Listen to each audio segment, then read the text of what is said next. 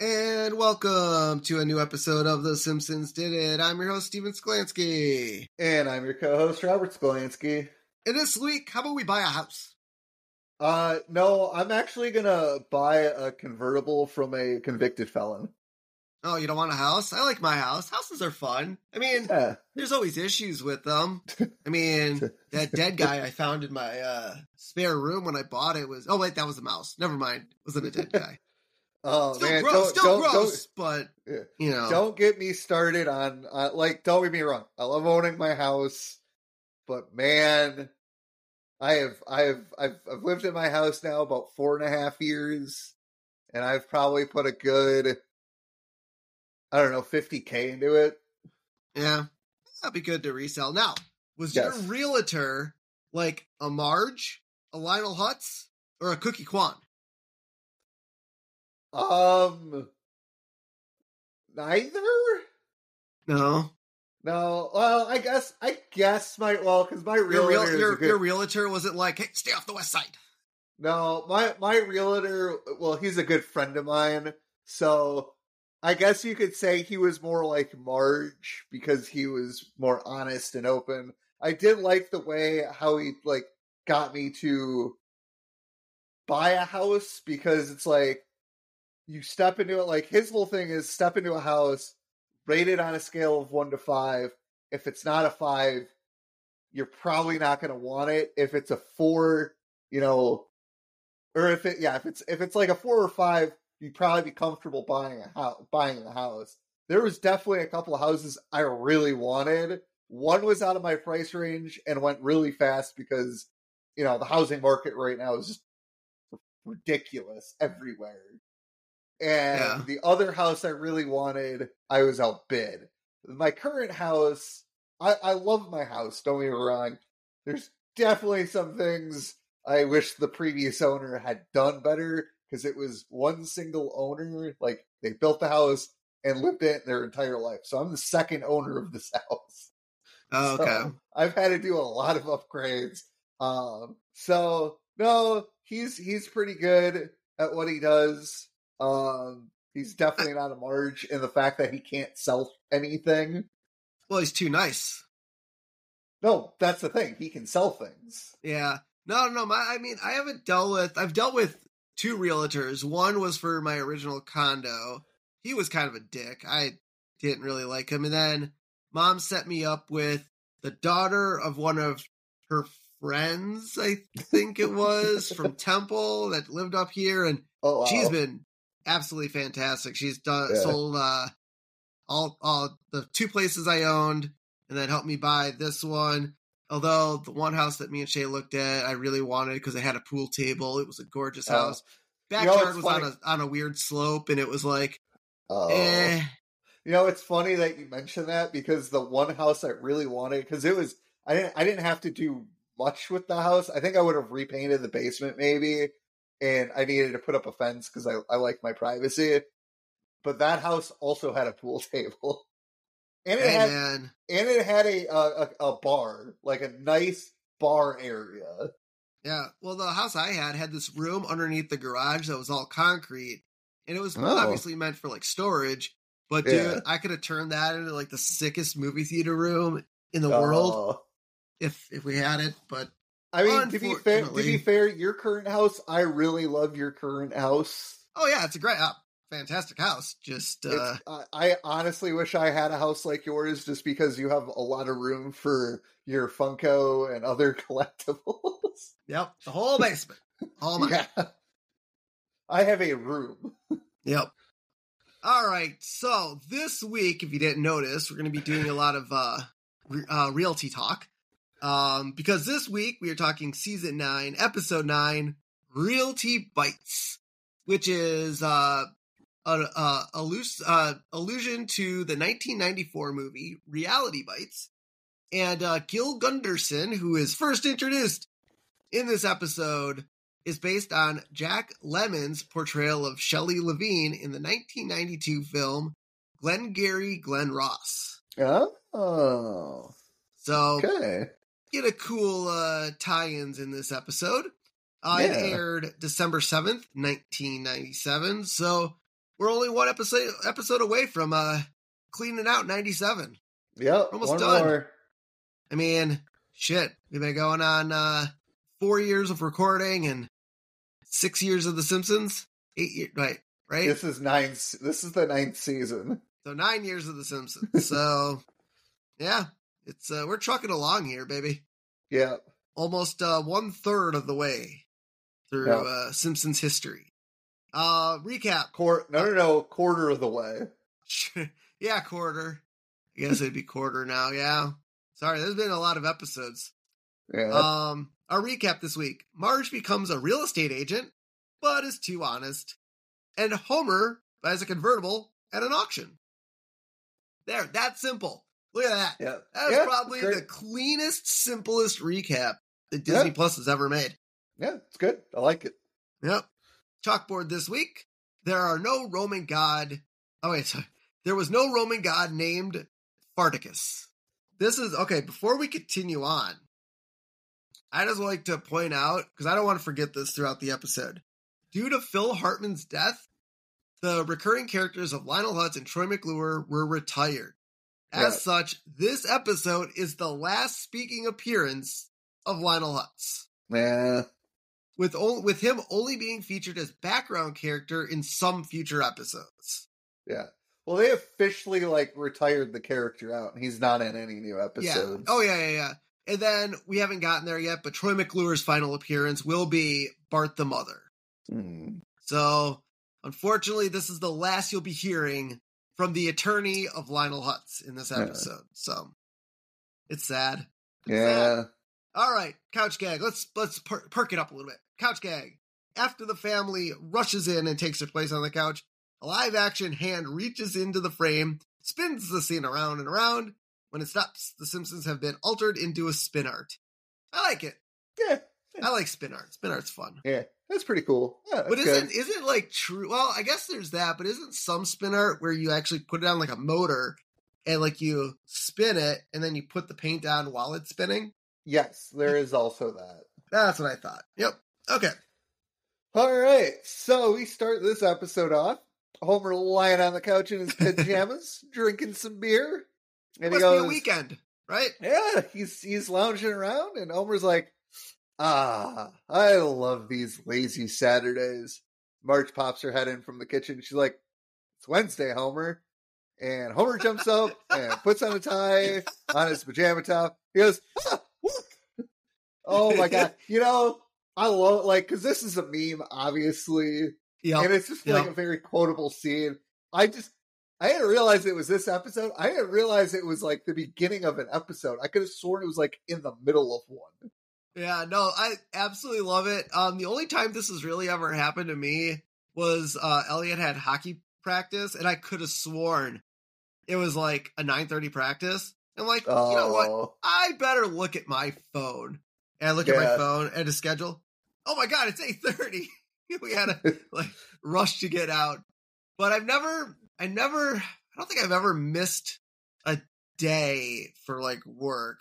I mean, I used to obviously work in retail where I didn't have weekends off, and my, you know, you just have to remember your days of the week that you work because Yeah, we didn't have camera phones. We didn't have camera phones back then to take pictures of our schedule.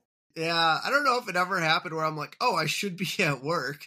So this is actually this this has actually happened to me once. So now, granted, I was working two jobs. So I was working early mornings, and then I was working uh, night side at Target. And uh, a roommate of mine, he also got a job at Target working in the back for the holidays just to make some extra cash. And I didn't go to work that day because I was like, oh, I'm off. And I asked my my roommate to check the schedule to see what my next days were, and he frickin' read the schedule wrong and told me I was supposed to work that day. I'm like, I was starting to freak out, and then he rechecked it and he texted me back like two minutes later. He's like, oh no, no, I made a mistake. You weren't supposed to work that. I'm like, dude, don't do that to me. So it's only happened once, but like I did five years of two jobs.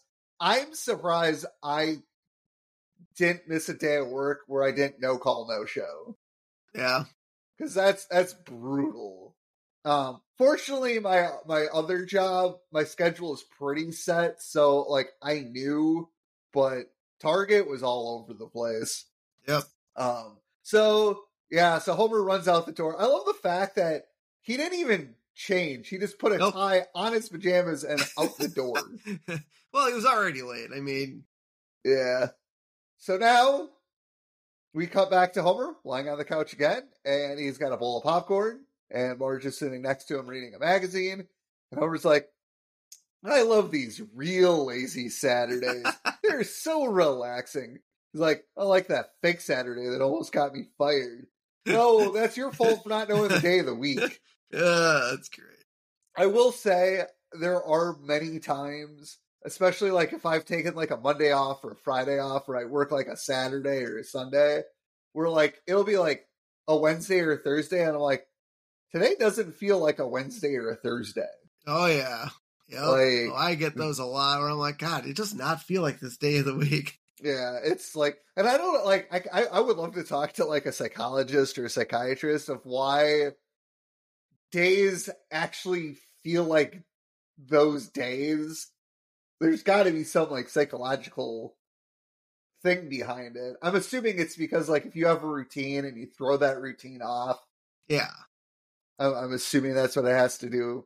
Uh, I do love. I, I used to do this a lot with popcorn. I don't do it a lot anymore. But Oh, Homer I s- I uses s- I still do. I think I got it from Homer. uh, Homer uses his tongue to eat the popcorn, which Yep. I used to do a lot as a kid and and, and as a young adult. I don't Dude, I do still it much do it. I still do it. I'm 40. I I do it like if I go to a movie and get a tub of popcorn, I'll do it at the movies, but I don't do it Yep. at home. yeah. Um, and uh, Marge sighs. She's like, "Is this what we're gonna do all day?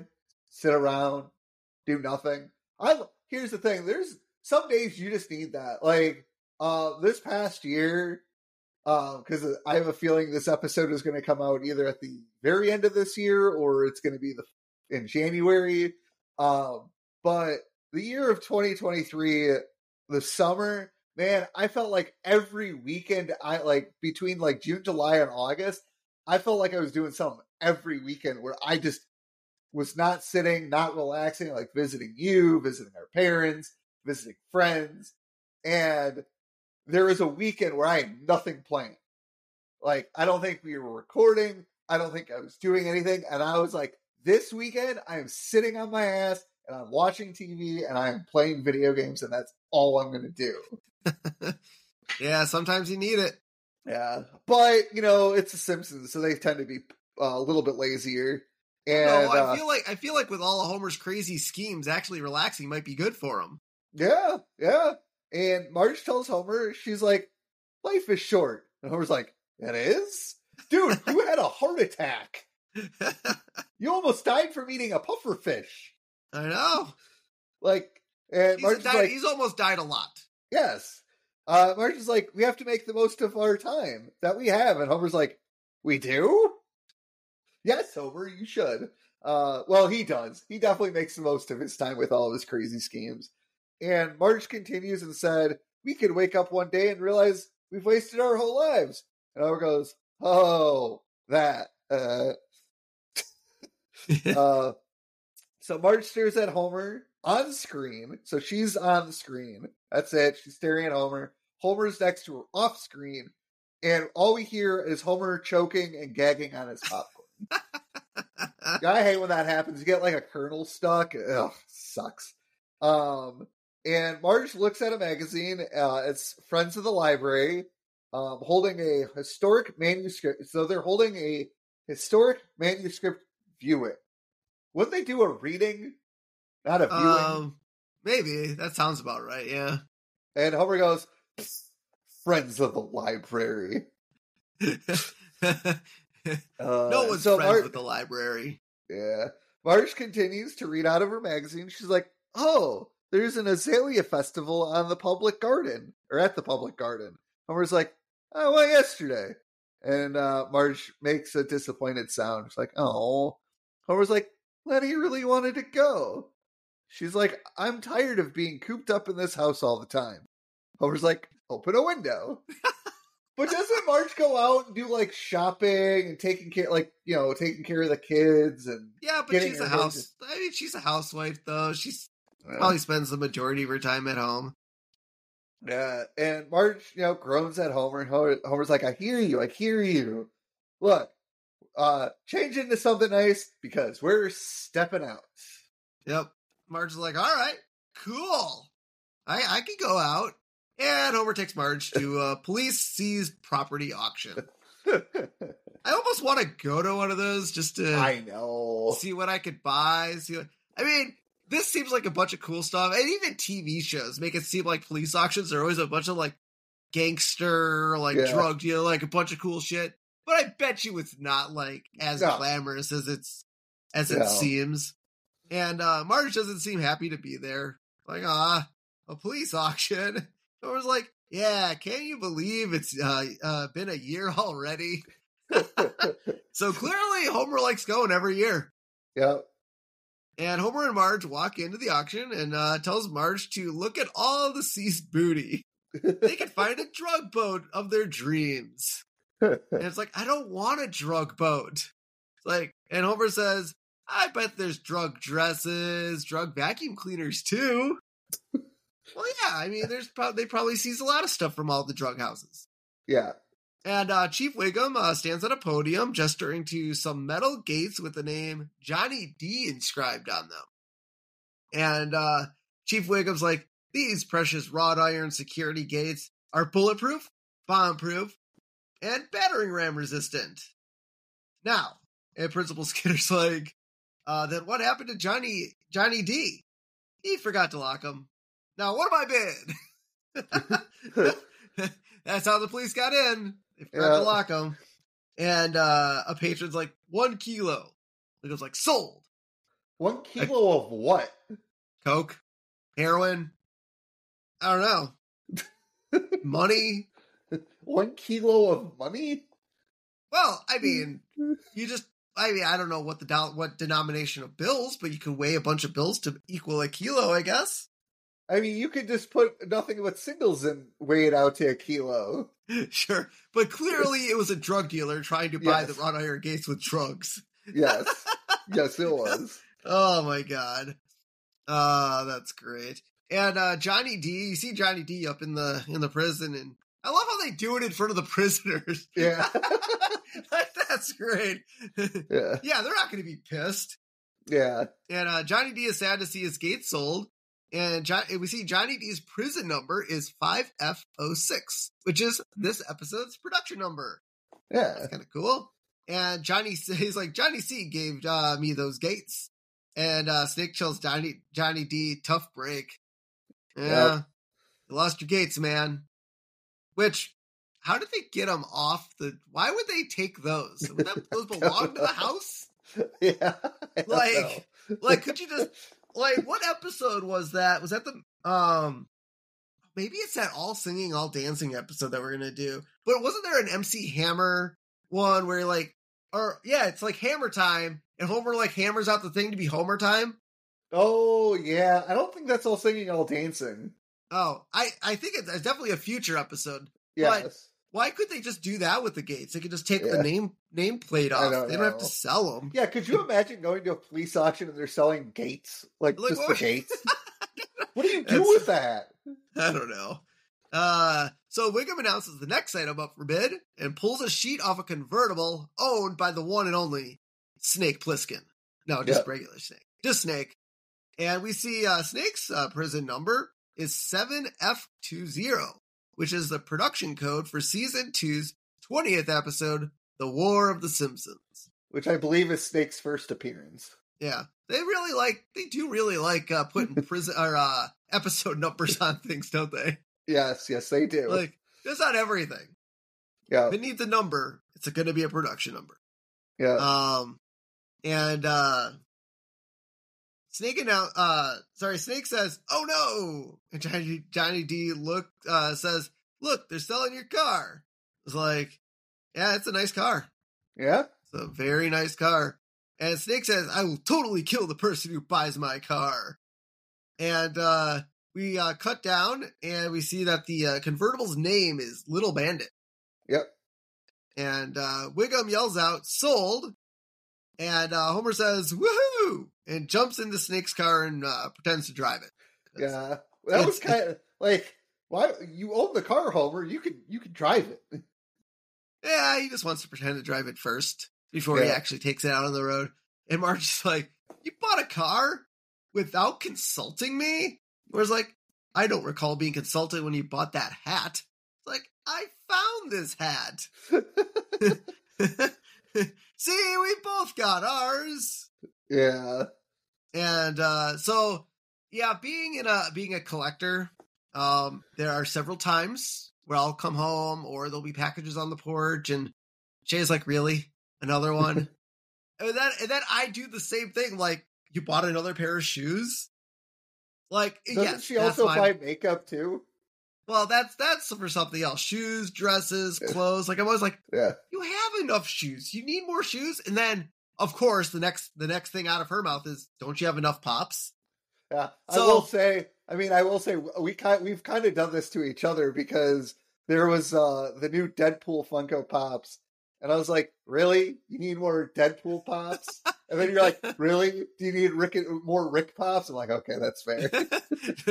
no, no, no. So yeah, around my house, I I question like what Homer did to Marge, like questioning the purchases she makes. Yeah, I uh, yeah, I basically got to shut up because uh, Yeah, my, mine's a never never ending addiction, and uh, yeah, she wants to buy a pair of shoes. But that's that's always the thing. I'm always like, what? You spent a hundred dollars on those shoes? She's like, yeah, but between those like five, ten pops, you spent a hundred dollars. I'm like, yeah, but I only spent like fifteen dollars at a time. Also, she's gonna wear those shoes more than you use the Funko Pops. Well, no, no, no. She'll be like, well, I actually use these. Your pops just sit on a shelf and collect dust, which is She's, fair. she's right. So, right. so yeah, I, I get, I get this interaction. It's uh, yeah. Uh, but Homer pats the passenger seat to invite Marge into the car. So Marge gets in. I like, where are the kids during all this? With Abe? I don't know. I don't know. Baby, yeah, a, a babysitting or something. Like, Yeah. It is. I, I mean, I guess it was it's you a know, Homer. Yeah. Oh, maybe Bart and Lisa's at Janie's. Bart's at Milhouse's. Yeah. these guys are out. I can see that. Okay.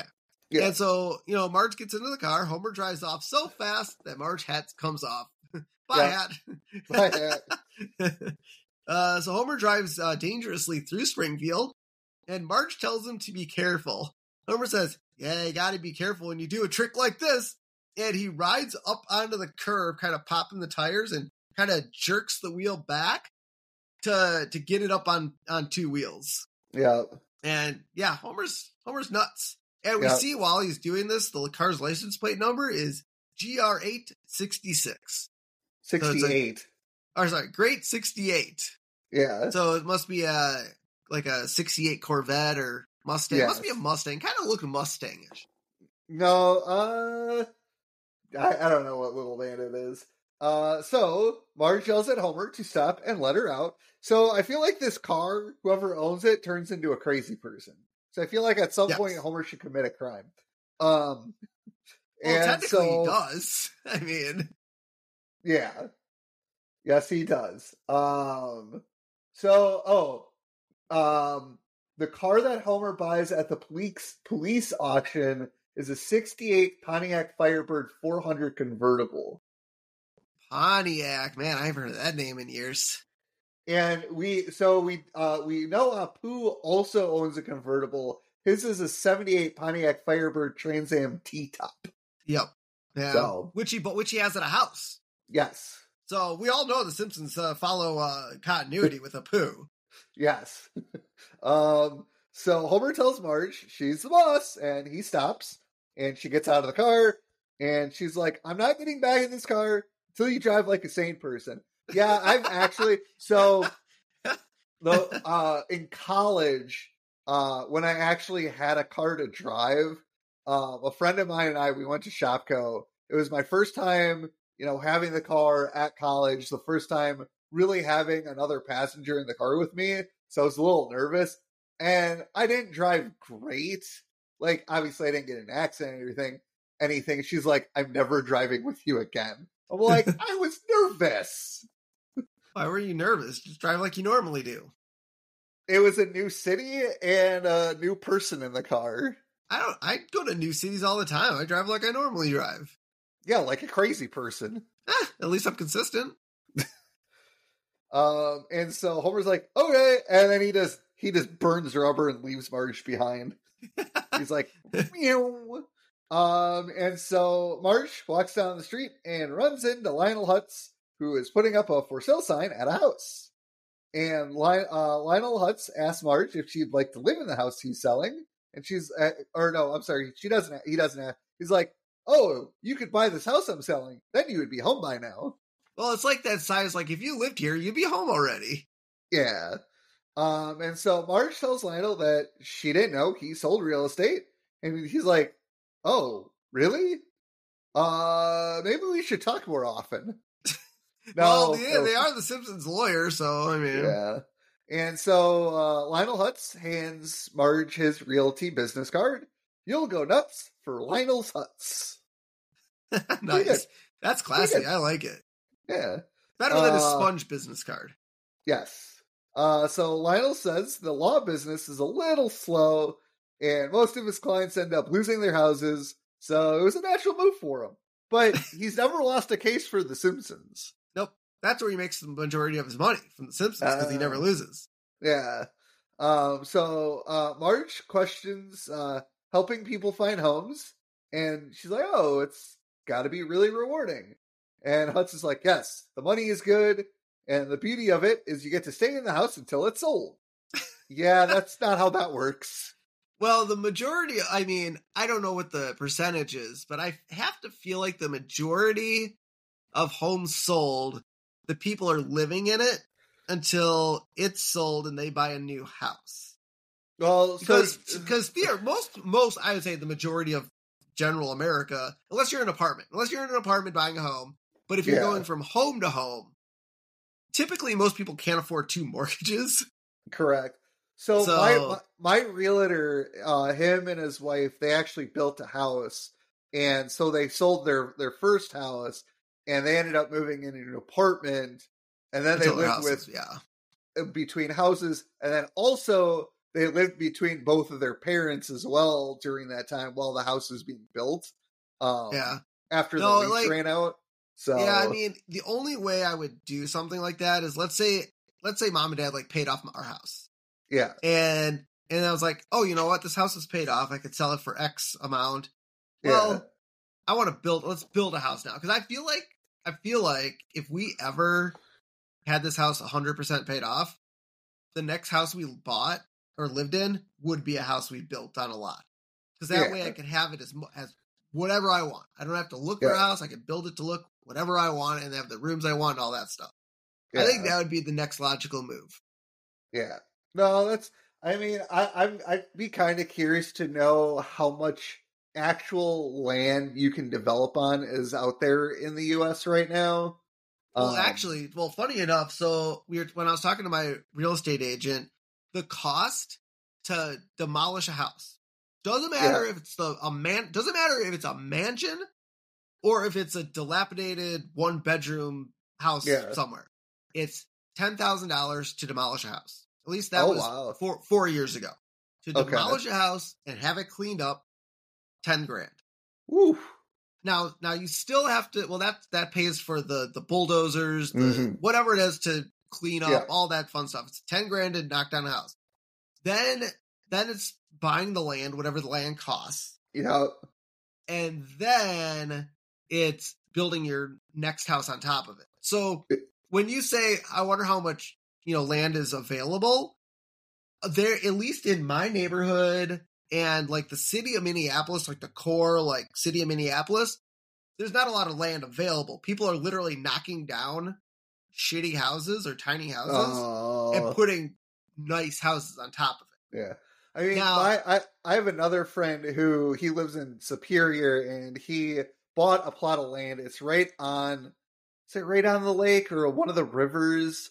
Um, I mean, he works like he gets paid a lot of money, but he doesn't get a lot of time off. Um, and I think he spent a hundred thousand dollars on the land. Sure. Might and have then less. I mean, hundred. That's not bad. And then maybe you put a three hundred and fifty, maybe four hundred thousand dollar house on top of the land. Oh yeah. That's a, I mean, that's a decent house. So And and fortunately for him, and honestly I'll probably do it too. So his brother is uh he does architectural design. Oh, So cool. his uh brother design like helped helped him design the house for what he wanted. Like, you know, my friend gave his brother, you know, what he wanted, and then his brother designed the house. And so and then his brother's taking care of like hiring contractors and doing all that.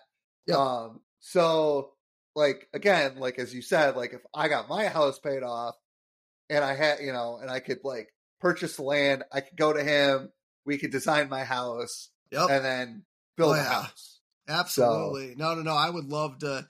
I would love to do that because I mean, there's a lot of the cookie cutter houses that they Oh, do, and I'm like, yeah, those. I've been in so many of those. I'm like, eh, I'd rather Yeah. design my own. Yeah. So uh so uh, so um Lionel walks into the house and with some dogs he's like, "Hey fellas, it's time for a swim." yeah. Joke. Uh so now we're at Moe's and Moe's Moe is looking at Homer's new car and he goes, "Gee, this hot rod is souped up six ways from Sunday.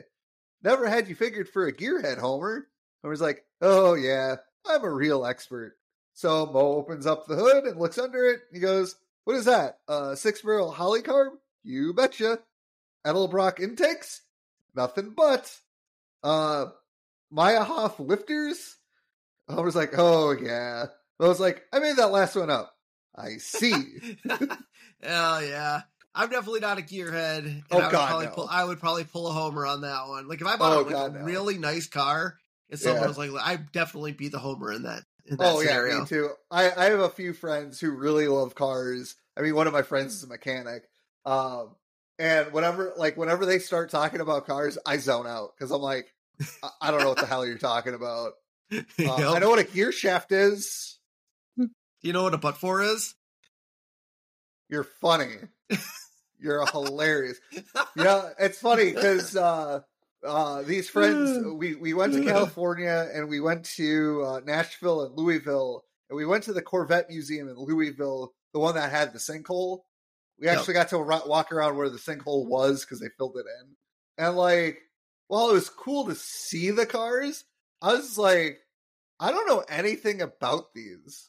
Like, you know, like so many people like, oh, if my dream car is this and my dream car is that. You know what my dream car is? The one that gets me from point A to point B and can last two hundred thousand miles. Sure. That that's my dream car. I don't I don't care. It could look like the Homer. If the Homer got two hundred thousand miles and didn't need that many fixes, I would drive the damn thing. Yeah. Well, there's a lot of cup holders. Yeah. Well, you need them when you have ramen and a shake and soda and water. Exactly. So so yeah, I, I yeah. Um and so now we cut to Marge reading a book about real estate law at the dining room table while they're eating and says selling real estate might be just what she's looking for. That's, that's good. Um yeah, you do need to take a test to get your real estate license. Um I'm assuming you have to know the real like the laws of like zoning and Oh, I'm sure. Yeah. yeah, all that. And so uh Marge says she really wants to give it a try. And true to Homer fashion, he goes, I don't know, Marge. Trying is the first step towards failure. Now, isn't this like the third time he's said Yes. something along this line? Like Bar- he says it to Bart's like, like doesn't he say that he owns the exact same thing? Yes. Like, Yeah. yeah, He says this a I- lot. I know. Um so yeah. Marge's like or Homer Homer's like, well, you tried and you failed. The lesson here is Don't never try. try. Yeah, Yeah. Yeah. um, so uh, Marge is like, Oh, I have to learn a lot before taking my license test. And Lisa tells Marge not to worry because they will help her study. And Yeah, uh, Bart, and Bart's like, But that means we'll have to cut back on our own homework. oh, Uh, Bart just sure, wants to get out of doing homework. Correct. Correct. Um, and so uh Marge continues reading out of her book, and she's like, What what in the heck is a dwelling? Uh, so now we cut to Bart and Lisa helping Marge study for her real estate law test. And Marge goes, "So you're married, you're married, and you're looking for your first house, Mister and Mrs." Bart's like Superman. So what is this like ad lib theater? Come on. yes, it is. And Lisa goes, "Oh, don't listen to my husband. He's just an idiot." Now I'm a veterinarian, and I need to keep lots of sick animals in my house. Is that permitted? Bart's like, "Not my damn house." Uh, they really, they're really getting into character. I know that's so great. Um, and so uh, you know, Marge using your book says uh the pretend uh neighborhood is zoned R three, which allows dogs, cats, phone answering monkeys, and something else I can't remember. And Marge sits down, you know, all dejected, and she says, I'll never be able to memorize everything. Which, I mean, God, I can't understand like real estate agents, lawyers, doctors, oh, like, oh yeah, like the amount of memorization you have to go through.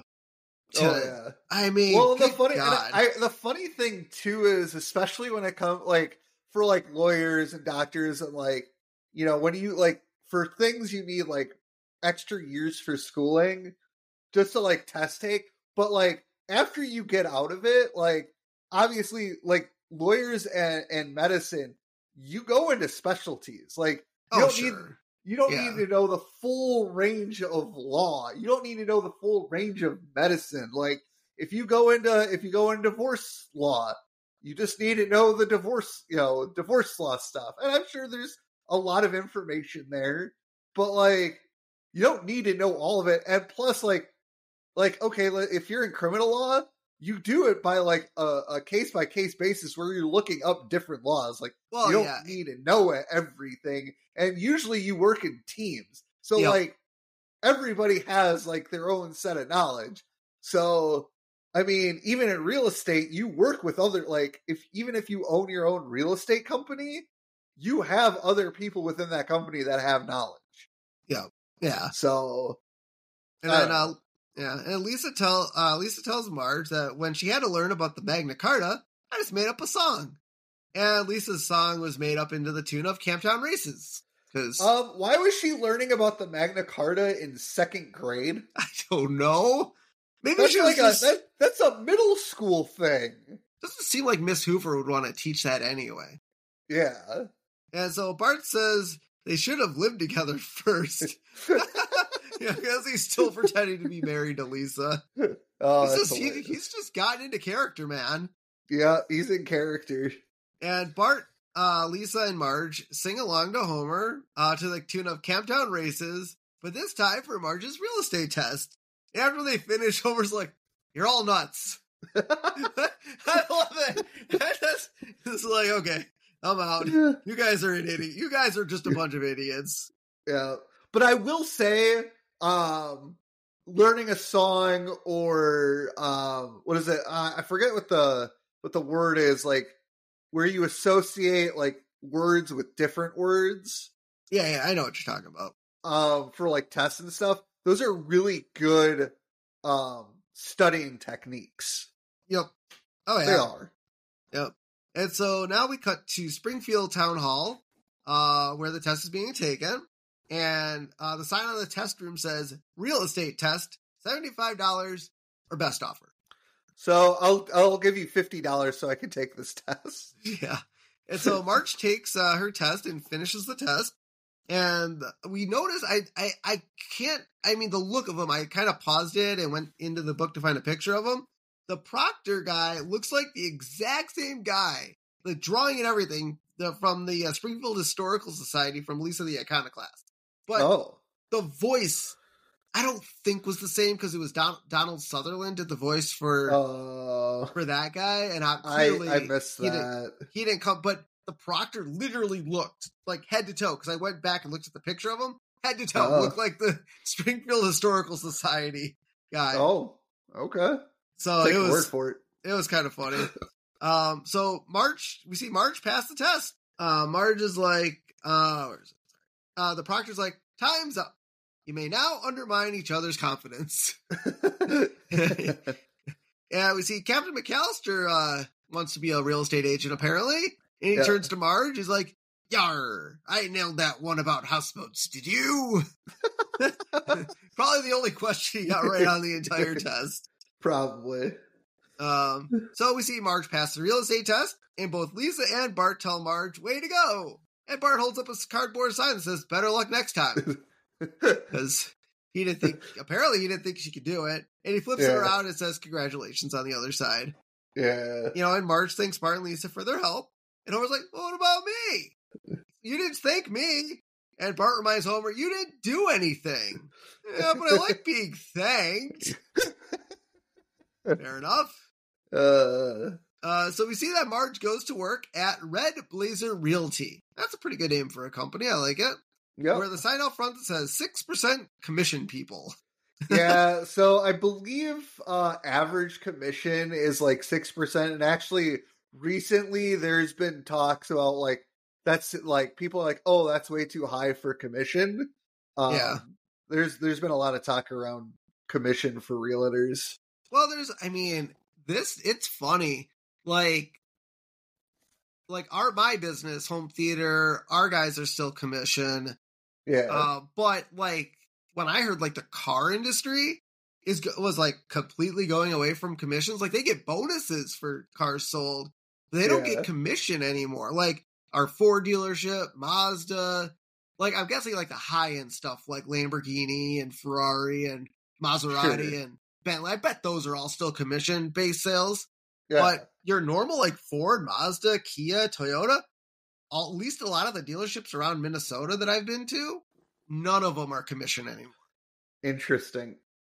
So I don't know if like obviously I feel like real estate's never going to change, but No. I, I feel like some industries have just gotten out of commission because they're like because they'd rather say okay here's your salary Yeah. Dollars and and then you're you're you're more likely not to quit and then they won't have to rehire someone if you're making a salary and actually attempting to do your job where you're not feeling pressured to sell Yeah.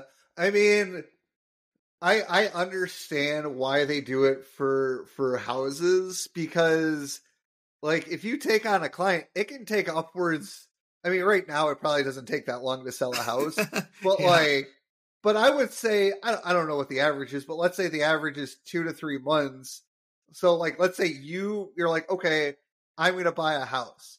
And then you pay a realtor to represent you to help you buy a house and it takes three months you know how much are they charging you per month plus the realtor could be like dragging his toes yeah so it makes more i would say it makes more sense in the housing market for a realtor to work on commission but obviously there are cons to that where they might push you try to push you into a house you don't want to buy yeah. or they might do shoddy work when it comes to like looking at a house and be like like there might be like a crack in the foundation be like oh that's nothing to worry about. And then an inspector comes like oh no you should worry about that crack. Like as you said your first your first real estate agent was kind of a dick yeah yeah so you know Yep.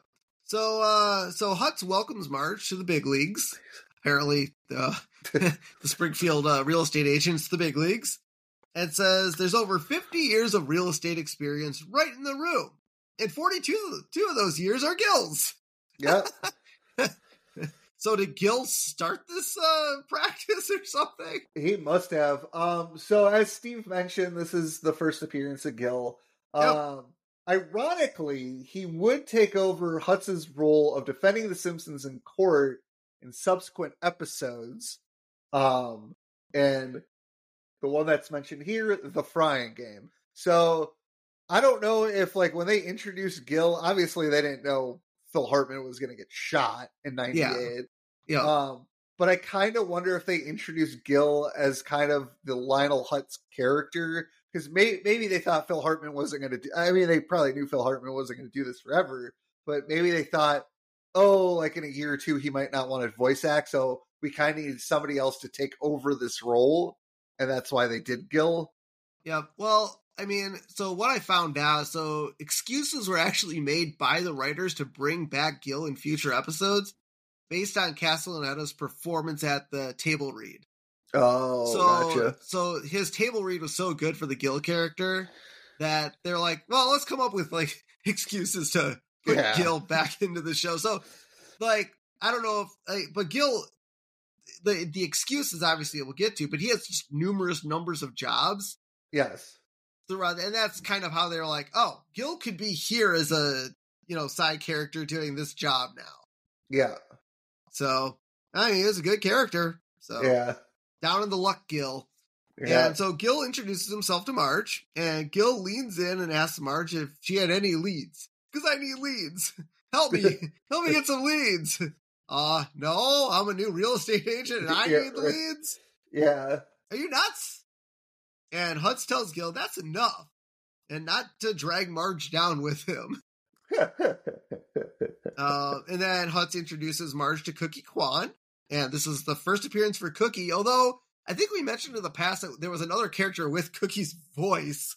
yes. So uh we actually get a uh correct, correct cookie in this episode. She was in the the brothel episode. That's right. Yes, yes, yes. That's right. And uh and Cookie is number one on the west side. And so Cookie says hi to Marge, like, stay off the west side. Uh, I mean, I guess you can have. Uh, well, I don't think real estate agents these days just have territories. It's just oh god. Whatever. no. wherever they can sell a house, they'll sell a fucking house. Like I in my neighborhood, besides my house, I think there's like three or four other houses that have sold, and I've seen like four different companies sell houses just in my neighborhood. Yeah. So All right. Uh, so then Hut points out uh, Nick Callahan. Um, never seen this character before. He's that's his first appearance too, and his last. and his last. and uh, Marge is impressed because he has a headset telephone. I yeah, had, those, one, I had one of those not- at a job. this is 97. I don't think anybody had these in 97. I don't know. I feel like they're for like call centers and stuff. They had those. But this but this was like a wireless one. Yeah, I think those existed. In 97? Yeah, I don't know. Feel like they did. Yeah, I mean, they got to. First wire. Okay, 1960s. Oh, that's headphones, not headset. Yeah, but even but okay, headphones. You can make a headset wireless. Well, Like, it's the gonna whole have a microphone into it, though. That's the point. Sending a sending a signal out, not in. Oh, that's fair. sending a signal out. I don't know. I feel like it was invented back then. All right, It's we're off that possible. train. Okay. Yep. And so Nick rings a bell and asks everyone, guess you just sold the Whitman place? And everyone claps for Nick. Like, yay, good job. I don't know who Yep. Whitman is, but congratulations. And Gil says, I've been working on the Whitman place for 21 years. So half the time he's been there. So who's I mean, okay, so apparently uh in that real estate uh company, you're allowed to steal other people's clients. I mean, look, if you can't sell a house for 21 years, you think the Whitmans were like, you know what? We want a different uh realtor. Yep. Uh, so Hutz officially welcomes Marge to the family with her very own red blazer. And so like she like puts it on, spins around and like things like shine off as they're like shown. It's kind of weird. Um it kind of was this like based off like the sound of music? Um, not that I found. Okay. Um, and so Marge tells uh the group that she's gonna do her darndest to uphold the principles and ideals the jacket represents. and everyone claps, and Nick tells Gil that he gives Marge a week. yeah. Which, I mean, come on. And so then Cookie uh, cuts in, and they're like, and she's like, "You guys better not be talking about the West Side." Gil's like, "No, no, oh, we are. I swear, I'm scared of you." yeah, Cookie is a little scary. yep. Uh, so now we see uh, Bart and Lisa in the back of Homer's uh, car sliding around because they're not wearing seatbelts. That's because there aren't any seatbelts. Yeah, Lisa's like, "Whoa, Dad, doesn't this car have seatbelts?" Homer's like, "Seatbelt. they kill more people than they save." And Lisa's like, "That's not true. you're thinking of airbags. I don't think that's true either. No, I think airbags is is uh more dangerous than Seatbelts. I. I do okay. So I will say I do know of one person who was in a car accident who actually survived. Well, this is according to them. Um, they survived because they weren't wearing a seatbelt. Okay, here we go. Seatbelts alone reduce the risk of a fatal injury to front seat passenger car occupants by 45%. Okay. Fatality reducing efficient uh, effectiveness for frontal airbags is 14% Holy when no seatbelt is used and 11% when seatbelt is used in conjunction with the airbags. Oh, So, wear your seatbelt, kids. yes. Um, uh, and so they stop in front of Marge's new real estate billboard right above Heinrich's monocle shop. Who the hell is Heinrich? Got some weird names in this episode. Uh, Bart and Lisa like the billboard, and Homer's like, "Yeah, but it makes your butt look big." And Marge's like, "Yeah, I know. Uh, I was told that it sells. yep. Yeah, sex sells. Sex sells. Uh, Bart's like, yeah, works for the Lumber King, and points out the Lumber King's billboard, which is right next to Marge's. And I love the fact that his butt moves back and forth. It's mechanical. Yeah, it's a one. motorized butt. Yep. Yeah, and Homer's like looks and he gets like hypnotized. We need lumber. Uh, that's great. So Marge goes to Moe's house and knocks and she's like, "Hey, have you ever considered selling your home?" And Moe's like, "Why? What have you heard? You think I'm in some sort of financial trouble?" And Marge's like, "No." Moe's like, "Well, I am in financial trouble. Give me your card." And takes Yes. Marge's card. See, that's not how real estate works. You don't go door to door asking if people want if you want to sell your home. Uh, I think some realtors do that. No, okay, yes and no. I get, I've only gotten a couple phone calls, but like, I feel like once, a, once or twice a week, I will get a flyer in my mailbox or like an, like a, a letter sent to me. Oh, we'd like to buy your home. Really? Or like, yeah, or are you selling your dude? I don't. Maybe it's not. Maybe it's not in Minnesota yet. But like, because a lot of investors are buying up home property because they're assholes.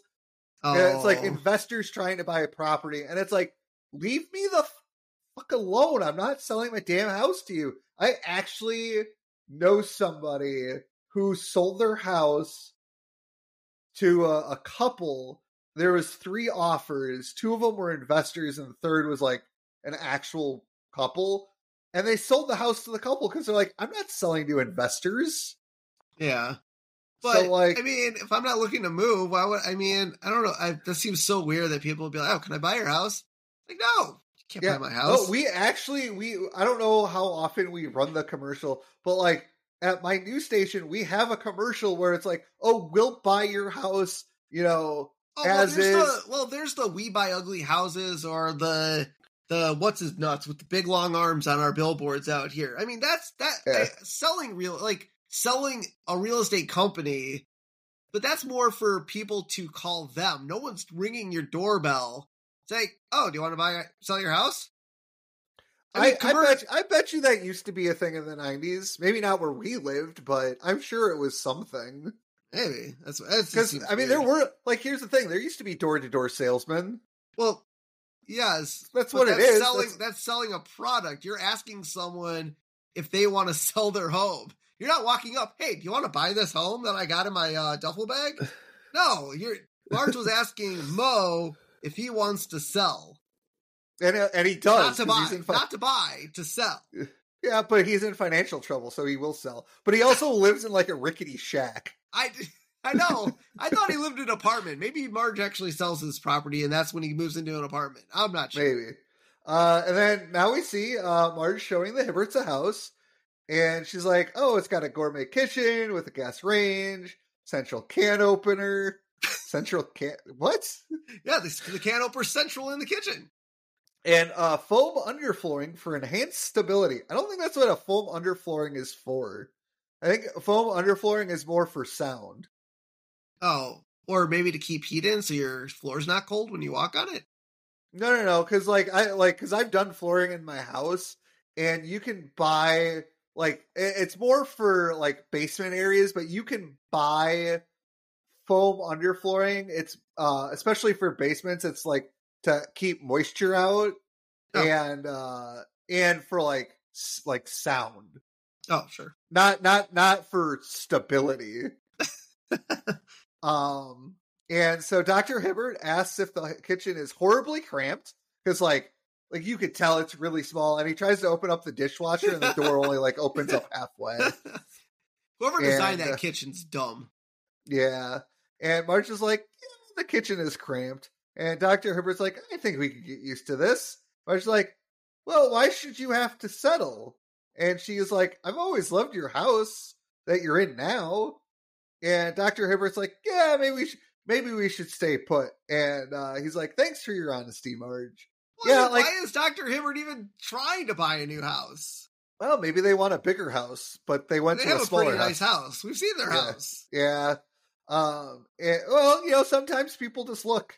Um and Hibbert tells Marge if she ever needs a prescription, no questions asked. And then he winks at her. Um yeah, I feel like that's a Dr. Nick thing to do, not a Dr. Hibbert thing to yeah, do. uh, but lately I've we've seen Dr. Hibbert kind of lean more towards the Hibbert practice You mean the Nick practice? or the Nick practice. Yeah. Yeah. Uh, now we see uh, Marge showing Sideshow Mel and his girlfriend Barbara a house with a bowling alley in it. See, that'd be kind of cool, but then the Oh, I'd buy electricity that cost, house. but the electricity cost would be through the roof. Yeah, probably. And uh, Mel is impressed with the bowling alley, and Marge's like, "Oh, do you guys bowl often?" Mel's like, "I must confess, this is our first time, and I don't care for it." Why are you looking at a house if you don't care for bowling? Well, the house with the bowling alley. Yeah, Uh, I don't know. Maybe you wanted to try it out. You never bowled before. That's fair. Well, it's funny too because when you see him bowl, he has a bowling glove. Yeah. well, they probably had one on site to test the bowling alley. Maybe. Uh, so Marge tells Mel that he has to ask himself, is this the right house for you? It's true. Yeah. Marge is a decent real estate agent. Yeah. And Mel says, no, we were just captivated by the plaque that says, bless this mess. Did Ned Flanders lend that uh, sign to him Yeah. or something? I will say, um, this went viral a few months ago where somebody took pictures. It was here in Wisconsin of a house, and there was a sign above the the bed, uh, and it was like a provoc. It was a provocative sign, and like I was like, why wouldn't you take that off? Okay. Um. So Homer uh, pulls up to a stoplight and sees uh, Skinner and asks him, "Hey, you want a drag race?" And Skinner says, uh, "My high school sweetheart, sweetheart was killed in a drag race." uh, that's pretty dark. And Homer's Yeah. like, and Homer tells Skinner, "Come on, it'll be fun." And Skinner's like, "That's what Debbie Sue said." So was she the one driving, or was she just in the car with Skinner at the time, or I feel like she was doing it. doing it? Okay, Yeah. I was kind of wondering, like, how did she die? Yeah. And uh, the light turns green, and Homer tries to drive off, but stalls out his car. so is it a stick shift? Is it not a stick shift? I'm not quite sure. Like, it would have to be a stick shift if it's the 68. Correct. Correct. So, but Homer's been driving this car this whole time, knowing how to drive a stick shift, and all of Yeah. a sudden he forgets. Yeah. I, I don't know. Homer, you're a weirdo. Uh, so Snake hears the car and knows the sound of his own car. And he's probably been working on it. He knows Yeah. he knows the sound of his engine, and he's like, the, "My car is in pain." The crankshaft. so- I think he says something about a crankshaft. Yeah. And uh, Snake walks out of the prison with a sign on it that says "No escaping, please." He's like, "Screw the honor system. My car needs me." And then Curdy is working out at the jail as well. He's like, "Hey, stop it for the rest of us." Uh, that's a where is this? relaxed- Where is this? work- Like, it's clearly the workout prison, but like, I thought the prison was on a hill. I don't know. I feel like every once in a while we see the the jail like in the heart of like downtown Springfield. But like, we've also seen it not in the downtown area. it's a magic jail. It moves around to wherever we need it to be. It's like the courthouse. Exactly. Although that that map that we saw puts the courthouse in the town square area, so maybe it stays there. We'll see. Not according, not according to Lisa the skeptic. Yeah. Um, and so uh Homer drives past Snake, and Snake yells at him to stop because hey, it's my car. Yeah. And then Snakes, you know, smells the gas vapors, and uh is like, "That's that's regular. She needs premium, dude. Premium." Boy, Homer is beating the shit out of Snake's car, yeah. grinding grinding the the shifter, putting the wrong gas in it, doing side papa wheelies. I guess. I mean, man, I'd be I'd be upset. Yeah. Even if I didn't own the car anymore, I'd be upset. Well, I guess it was taken from Snake, not you know he Yeah. didn't sell it. So, so then we uh, cut back to uh, uh, the realty company, and Hutz talks to Marge about the volume of calls he's been getting about her. It'd be good. It's like the customers love your no pressure approach. I mean, that's I mean Yeah. in sales, that's this day that's kind of almost what we're taught this day and age. Like oh yeah. don't pressure the the person. Let them. That's kind of what we've done in the home theater. Don't Yeah. pressure them into buying anything. Say, hey, this is the experience we can give you. Do you like it? Do you not like it? That sort of thing. Yeah. And uh, you know, Marge says, "Well, like we say, the right house for the right person." And Lionel's like, "Listen, it's time to let you in on a little secret, Marge. The right house is the house that's for sale, and the right person is anyone." Uh, yeah. uh, that's so great. I like it. And Marge says, uh, all I did was tell the truth. And I says, of course. But there's the truth. And he's like smiling and like, oh no, that's the one where he's doing like the frown, the, the, Yes. the, the gur face, yeah. right? It's like And there's he the shakes his head no. Yeah, there's the truth. And he shakes his head no. And then there's the truth. He's all happy and yes and it's funny. So yesterday at work, like The Simpsons shows up in our daily lives all the time, as we know. yes. But yesterday at work, Mike was talking about how he's so nice and he tells people you know, like he, he wants to do the right thing by the customer. And I had just watched this episode and I was Yeah. like, oh my God, Mike is being a total Marge. And so I tell I tell Mike about the whole truth thing. He's like, what are you talking about? And and uh Ryan, who's like big into Simpsons, he's like, oh yeah. And so I show Mike the clip. this clip He's like he's laughing his ass off. And then I I show him like the next scene with the houses, like going through the book, and it's like, okay, that's pretty funny. Like Mike, you're a total Marge. You're way too nice. You got you got to just got to hit it hard. You got to sell him on it. So Yeah. um, so Hutz opens up a listing book and uh, showing Marge a picture of a small house, and Marge's like, "That's awfully small." I was like, "I'd say it's awfully cozy." And he shows her a beat up shack. He shows like, "That's dilapidated, rustic." and then he shows her a house that uh, we can't see. He's like, "That house is on fire." Motivated seller. Sell it before it's burned to the ground. Yeah. Oh, that's great. And so Hutz shows Marge one last house, and Marge says, Oh, that's beautiful. It's like, and then quickly closes the book, like, forget about that house. That's the murder house. Yeah. And as we know, like, most houses would disclose that sort of information. I, I don't, would you buy a murder house if it was a gorgeous house? Like, I wouldn't care if uh, someone died in it. Oh yeah, if it was if it was a gorgeous uh, well, here's the thing. If it was a brutal murder and like but if it was in like a good neighborhood, I'd buy that Yeah. house. You know how cheap that house would be? Well, exactly. Like, I, I mean, I'm cool with it. Like, I, I'm I don't actually care. So I I read a lot of Reddit stories and there's actually a Reddit story where this dude bought a murder house and started dating a woman who had a daughter and they moved in and then he and then the daughter found out that they were living in a murder house through a neighbor and the neighbor apparently like described in detail of what the murder was in that house and the daughter was like i don't want to live in this house anymore because she was like 16 i get it he probably should have said oh yeah by the way a murder took place But Well, I obviously feel like that has gonna- to be disclosed, though. Kind of like how this episode talks No, no, about like- it. No, no, like the dude bought the house knowing it was a murder house. Oh, he didn't tell okay. he didn't tell his significant other Oh. and his stepdaughter that it was a murder house. So like, yeah, if I bought a murder house knowing it was a murder house and I started to date somebody who had a kid, yeah, I'd probably like, oh yeah, by the way, I bought a house. There was a murder here. We probably don't need to go into the details. Just know I've I fixed up this house. Like we don't need to worry about that. I would feel comfortable living in a murder house as long as it was in a good neighborhood and they did a good job of like cleaning up. Like if I if I found blood somewhere, like on inspection, I'd probably be like, "You guys didn't clean well enough."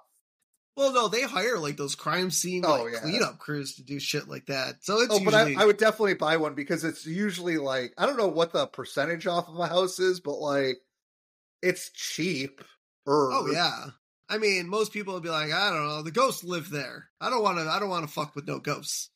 But Yeah. uh but those are those are those crazy people who think ghosts are real. yeah. Um, so Hutz hands margin newspaper clipping: gruesome murder at socialite's house. Miss Astor's safe. Now, this newspaper front page reporting uh, reporting the jealous jockey murders carries the statement "Miss Astor safe" beneath the headline.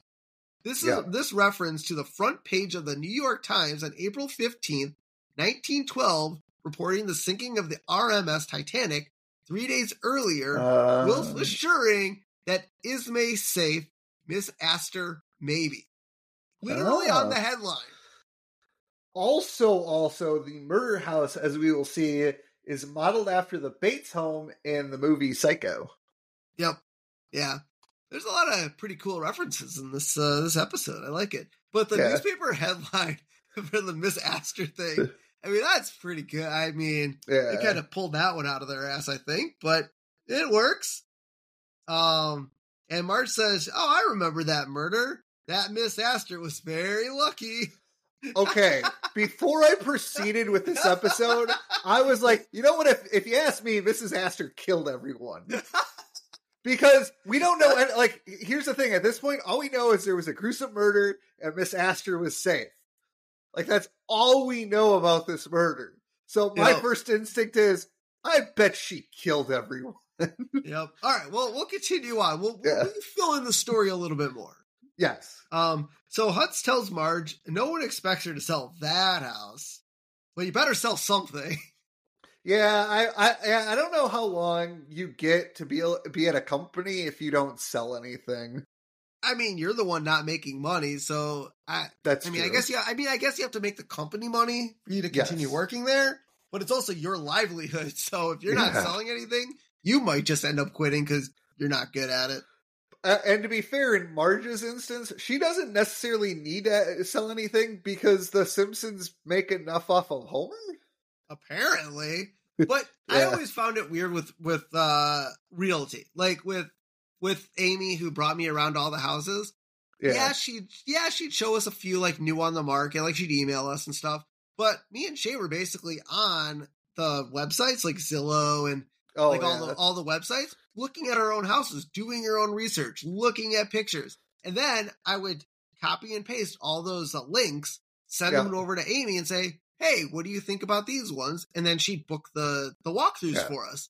And it's like, okay, I get she's basically there to be the intermediary, but in reality, we walk through the house, we ask our questions, we like it, we don't like it, we buy it. I feel like the realtor is almost there as kind of like your support monkey. Like, yeah, like they're not really, I would say they're doing stuff, but they're not really doing anything to help you buy the house. You're making your own assumptions by asking questions. correct. Like she's not being like, oh, you should buy this house because of X, Y, and Z. You're just making the decision based on what's in the house, the school district, Yeah. and whatnot. So I feel like houses theoretically should just sell themselves if you're looking at the right houses in the right area that you want But- and in the right price point. But also, the realtor has like, you know, they know who to go to like find. Like they have like connections for like financing stuff and Well, no, no, no. I'm not saying that. I'm just talking about in the whole like Oh, Marge yeah. can take a person to these houses.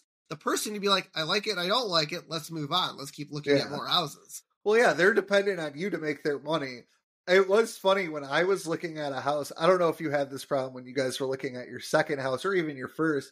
I would go on Zillow, you know, type in my price range, type where I wanted the house, and I would like, oh, I like this house, this house, this house, and I would I would text my my realtor and be like, like, oh, these addresses, and he'd get back to me an hour later. Oh yeah, those are already sold.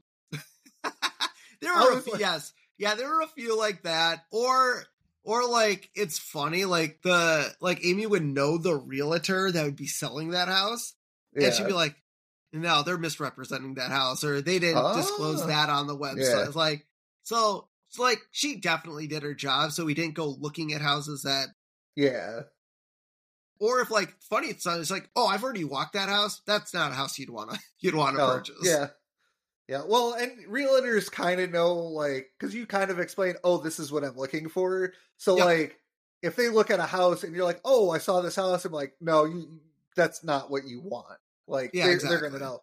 Like, because I told my realtor, I'm like, I want a three bedroom, two bathroom house with a basement with a attached garage. That's what I want. Yep. And so that's what we looked at. Some of the houses, I'm like, oh yeah, this is nice the first house we looked at, the reason he took me to the first house was because he knew I wasn't going to want it, but it was kind of like a starting point of what to look at. And it was a house that they they were selling as is, which was basically whatever's at the house you have to clean up. And I like I looked around, I'm like, this is an okay house, but I'm like, this isn't the house for me. Sure. So, um, so that was nice. So, uh, Hutz tells Marge that cubicles are for closers. What's the line? There's a line in uh um Wolf. What is it? The Wolf of Wall Street? Not the Wolf of Wall Street. Are you talking uh, about uh, Boiler Room? Yeah, is it Boiler Room? Always be closing. No, there there's a no no no that's not the line I was saying. There's there's a line that's like uh donuts are for clo- I don't remember. Sorry, my brain is. Anyways, uh so Hutz tells Marge that cubicles are for closers and anyone who doesn't sell a house their first week gets fired. like I probably should have mentioned that earlier. Yeah, just a little really, bit. Really, a week? You get a week to sell like that? It takes much longer to sell a house than a week, depending on the market. I don't know, but in the town of Springfield, where the population's pretty low, yeah. I mean, maybe they're the only realty company in Springfield. I, yeah, I don't that's, know. That's kind of a weird thing. Uh, yeah. And Marge, uh, so now we're back in the house, and Marge is serving uh, the family some food. And she's like, I thought I would do anything for business, but I'm not sure about bending the truth. At least it's like, it's no big deal that you don't have a killer instinct. yeah. I mean, look, some people have it, some people don't. I, yep. when I worked at Target, the electronics Target's section. not real selling. But uh, hold on, like they make you like, especially electronics like they tell you to push like especially if like you're selling a video game system to sell you know upsell. I mean it's more upselling. Yeah. I hated upselling. I like i could never do what you do because i don't like pushing people into buying stuff. Oh see that's that's the difference with my job now. Like best buy when i was at best buy yeah it was all that and it was just trash my well, I'm not in sales anymore, but when I was selling, it was what's your budget? What do you want to accomplish in your home theater? Yeah. Here's a quote. Yes or no. The last question is why is this on here? Can we go a little bit lower on price on this? I'm like, yeah. Yep. Like it it's it was so like nonchalant. Like I didn't have to sell like the only time I'd have to quote unquote sell them on something is that they're like, oh, we don't need that in our quote. I'm like, no, there's a reason I put that in the quote. It does yeah. X, Y, and Z. Yeah, that They're makes like, sense. Well, it's like, well, we don't need that. I'm like, all right, I'll take it out, but have have they ever called back like, oh yeah, we need that thing? Oh no, we get that quite a bit. Like yeah. there'll be people that be like, "Oh, you know that thing that you pitched us at, and and the install's over and everything." Like, well, we want to do this. I'm like, that's why I put that on your original quote. Yeah. So I mean, if it's something like that'll make the system drastically not work, yeah. Then I'm like, all right, it's either a yes or no on this sale and you can move on. Yeah. But if it's something that like, okay, theoretically you can live without it, Yeah. but you're not going to be able to get this functionality, and you can live with that. Fine. Yeah. Yeah. I just I I I also hate dealing with people. I I don't have Oh, car patience. salesmen, car, car. Even though car, apparently car salesmen don't work on commission, Yeah. I, I, my next car, I want to do from Carvana, so I don't have to Oh. deal with anyone. Like Yeah. seriously, like the reason why we bought Shay's car, one because it was a little bit cheaper and we got a loan through her bank. yeah. I was done leasing. I hated dealing and sitting in a fucking car dealership for Yeah. hours on end for almost no reason whatsoever and getting pitched the stupidest things where this whole Carvana thing, it's literally like they call it the car vending machine basically. Yeah, You go I know online, what Carvana is. yeah, you pick your car, trade in your car. They literally come to your house with a uh, car bed, drop your car off at your house. They take your old one. That's it. You don't have to deal with anyone. You just buy your fucking car and you move on. Like Yeah. that's how I'm buying my next car. I mean, yeah, my first uh when I bought my Chevy Cobalt and then my Hyundai, when I bought my when I bought my Cobalt, that wasn't the original car I was going to buy. I was going to buy a Nissan something or another, and we put down the the down deposit, you know, the, the deposit for the car to hold the car. And I remember because my our mom was helping me, and she calls me and she's like, "Oh, they don't have the car." I'm like, "Did you get my money back?" And our mom, according to our mother, she had to fight tooth and nail to get the deposit back. Really? Be- yeah, because uh, because like, well, they didn't have the car. Well, that's the whole point. Like, it's the Jerry Seinfeld episode where he rents a car, and they didn't have the car, and he had like put the you know the rental down already to hold the car. Like, you give me my money back, and then when I got my Hyundai, I paid cash because I had money left over from when her grandmother passed away, and there was this whole hullabaloo of like trying to pay in cash, like they were having issues. It's like, bro, here's a fucking check for the car. Take it. Like, honestly, I'm with you. I might do Carvana for my next car. Yep. God. Damn straight. Uh, and so Homer agrees with Lisa and says even if Marge doesn't succeed, succeed in the business world, she's still the world's greatest wife and mother. That's kind of nice. yeah. It's a little backhanded, but it's nice. And Marge takes off her apron. She's like, Is that how you see me? A spineless potato cooking housewife who can't compete in the real world? Homer, Bart, Lisa, and even Maggie nod their heads in agreement. God, Yup. even if the man, if the baby is agreeing who doesn't say a goddamn word and probably doesn't understand what's going on agrees, quit. Quit. Yep. And Marge's like, I can compete. I'm going to sell a house. End of story. And so Homer tells the kids that Marge is under a lot of pressure. Let's let her clear the table in peace. Nah, that's asshole. And Marge, uh, Marge, Homer picks up Maggie, uh, and him and the kids leave the room while Marge looks at them pissed. yeah. She is, Uh. she is upset. I mean, but they know. I mean, as a family, you gotta you gotta trust that your family kind of knows what you're doing too. Like, I mean, Marge has been a police officer. She did the whole pretzel thing. Like, yeah, they kind of know how she is yeah. in the business world. They're like, yeah, you just don't have it.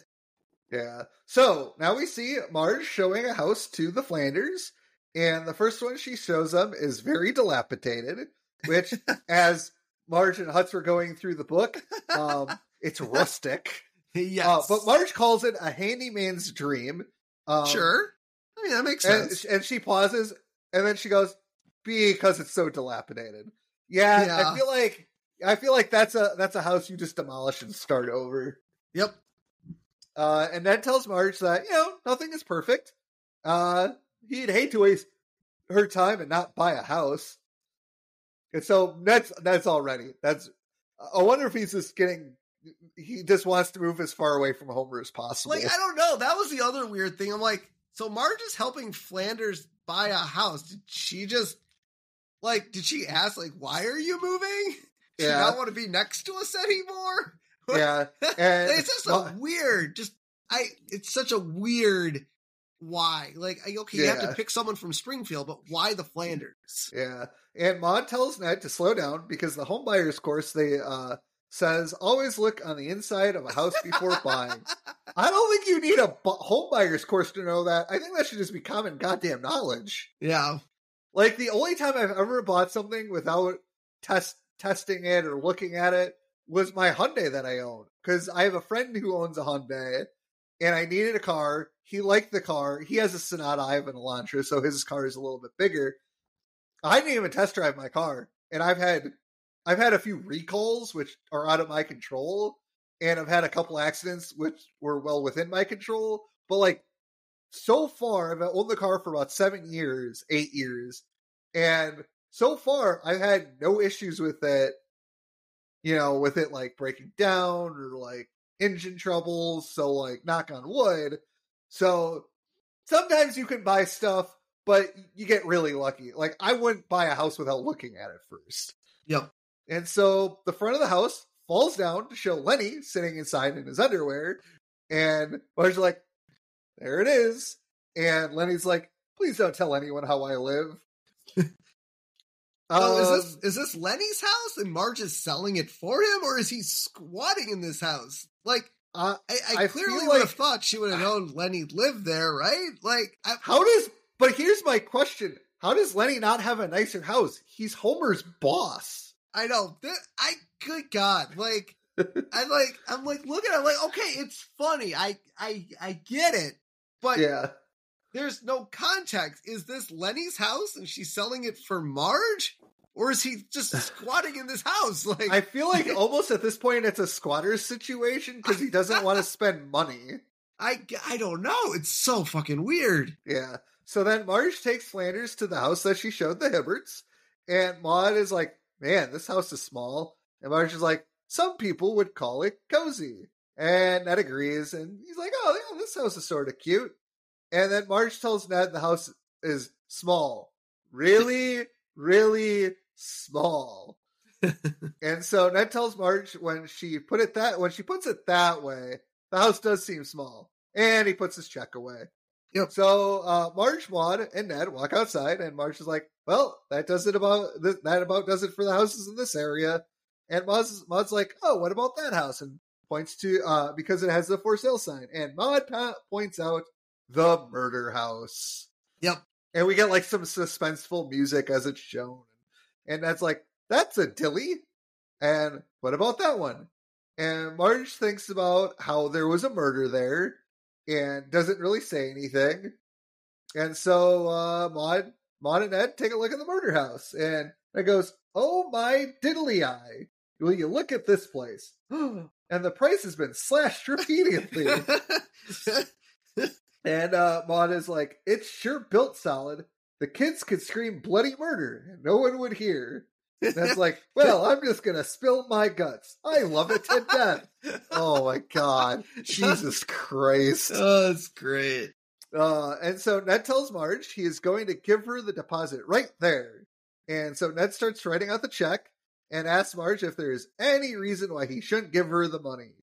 And Maud is like, Yeah, is there anything we should know? And, you know, Marge thinks about what Lionel said about the truth. Yep. And Marge also imagines someone getting murdered, and then remember remembers Lionel will fire her if she doesn't sell a house. I mean, I don't know. I don't under. I don't think even if Ned, even if she said Ned told Ned this was a murder house, I feel like he'd Yeah. still buy it. I Well, feel we'll like he find still wouldn't later. Yeah. Yeah.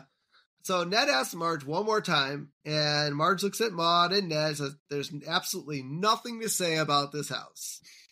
And Ned's like, "That's good enough for me." Hands over the check, and then we hear Ned scream because he saw the purple drapes. Ah! I've Yeah. always wanted purple drapes. Yeah, And, and, uh, we and we know. Oh.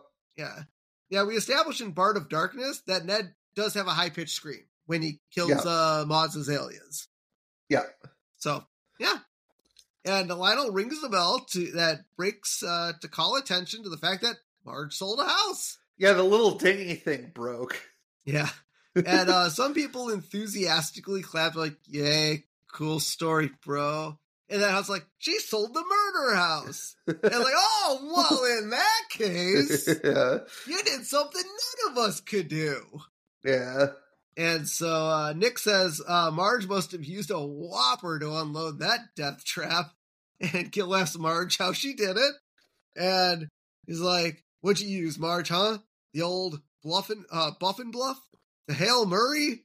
The sis what is that? The Sequenhana Shuffle?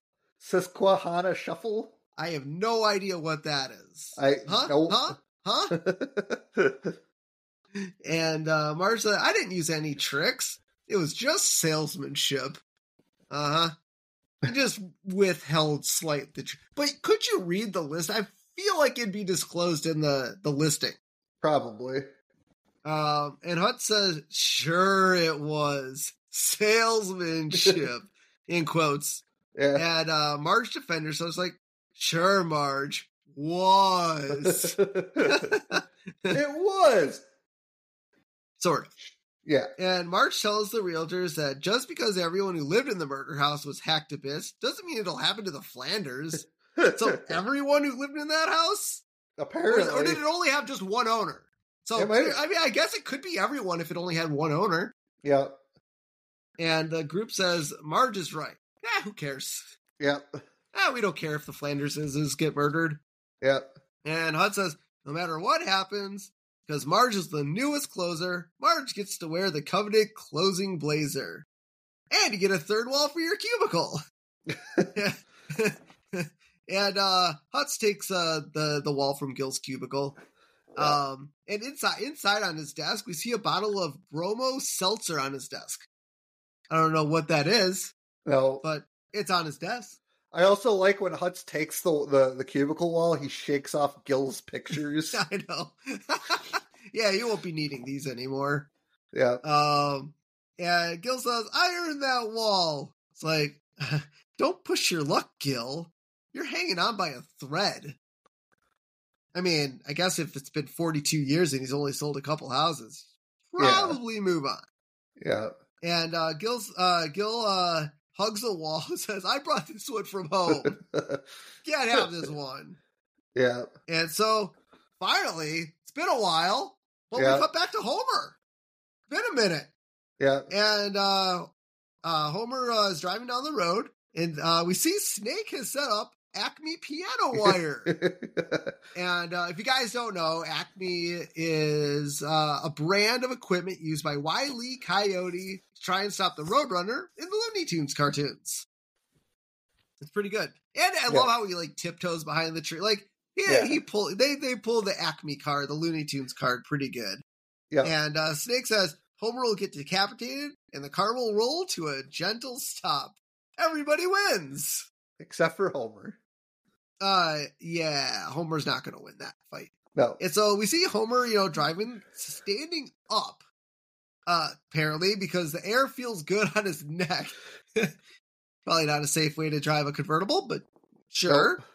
And so Homer comes up on Snake's trap when Snake watches on, and at the last second, Homer leans down to pick up a gumball, avoiding the wire and being decapitated. And uh that's great. I love the Roadrunner side side of that. And Yeah. uh, Snake asks, "Why does he even bother?" And then we see Kirk driving down the street and with his hand in the air, holding a sandwich, complaining how it wasn't sliced. And Kirk had his like arm sliced off by the piano wire. Yeah, so Like, originally the originally the piano wire was supposed to cut Kirk's sandwich until George Meyer suggested that the gag would be funnier if Kirk's arm was sliced off instead. Uh, this scene is often edited out of syndication, uh, making the final scene where we see Kirk uh, has his arm in a sling uh, confusing because the viewers never got to see him get injured. So in Well, the final sucks. scene, we, in the final scene, we'll see Kirk has his arm in a sling, which is so he had his arm reattached. I, I mean, maybe, I guess you need a yeah. I guess you would need a sling for that. yeah. Um, but like, yeah, people like, yeah, that would be confusing if like he was driving. Why would you cut that out for time? I I mean, let's show like an animated like I the only thing I could think of is in well, I mean, it's not like he died. I was gonna say like in uh like Looney Tunes, like Bugs Yeah. Bunny, Wile E. Coyote, they never like die. They get like injured, but they never like die. Yes. or get, or for that matter, get things chopped off and stuff. Maybe they felt it was too violent for Maybe. syndication. I'm not sure. Um, but yeah, Kirk lost his arm. Yeah. Sad. Well, he gets it back, I guess. But Yeah. kind of sad. Uh, so now we cut to a you break it rental van. Those Uh, names. Yeah. And Homer is impressed Marge sold a house and got rid of Flanders all at the same time. Now it's for dinner. I mean, that's pretty good, Marge. Got rid of the Flanders and sold a house. Yeah. And Ned says uh, goodbye to the Simpsons, and he needs to make it quick before he starts crying. And, you know, Homer sarcastically says, I might start crying too. And tells Ned if they need any help. It's like, well, since you mentioned it, it's just an expression, Ned. yeah. Uh, I mean, and so how many? I mean, how many times have you ever asked that? Hope I mean, thinking, oh, they're not going to want my help. yeah. hey, do you mind if I help you with that? Well, you know, since you, a- it's just an expression. I didn't really want to help you. Yeah. So Marge says goodbye to Ned and tells him if the slightest slightest thing goes wrong with the house, she wants Ned to call her right away, or he can beep her. You know what? Why don't you just stay at our house and we'll get a hotel? Yeah, she's feeling guilty. yep. Um, and Ned tells uh, Marge she is sweet to offer, but they are so tired and they just want to get to their new house and rest in peace. oh my god. God, I So- love the wordplay in this episode. Yeah, so Ned and the family drives off and and then Homer like takes a step towards Ned's old house and he shudders. He's like, "Oh, the old Flanders place gives me the creeps." They've been gone for like 2 seconds. yeah. Um so, now we see Homer driving Snake's car singing Suzanne Vega's song Luka, which is about an apartment dweller meeting a shy child who may have been abused by his parents, which is kind of weird because, you know, the running joke of Homer strangling Bart. Yep. Yeah. Um, so Homer drives under a bridge, and Snake jumps into the car, and Homer screams because I, I mean, who wouldn't? And Yeah. Snake tells Homer to give him his car. Fatty, Homer's like, "It's mine. I'm not fat. It, it's just glandular." who is he? Eric Cartman? I'm not fat. I'm just big bone. Exactly. Yep.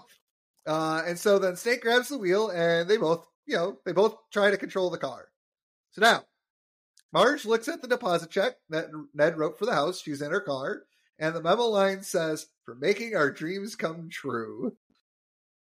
Yep. Okay. Uh, sure.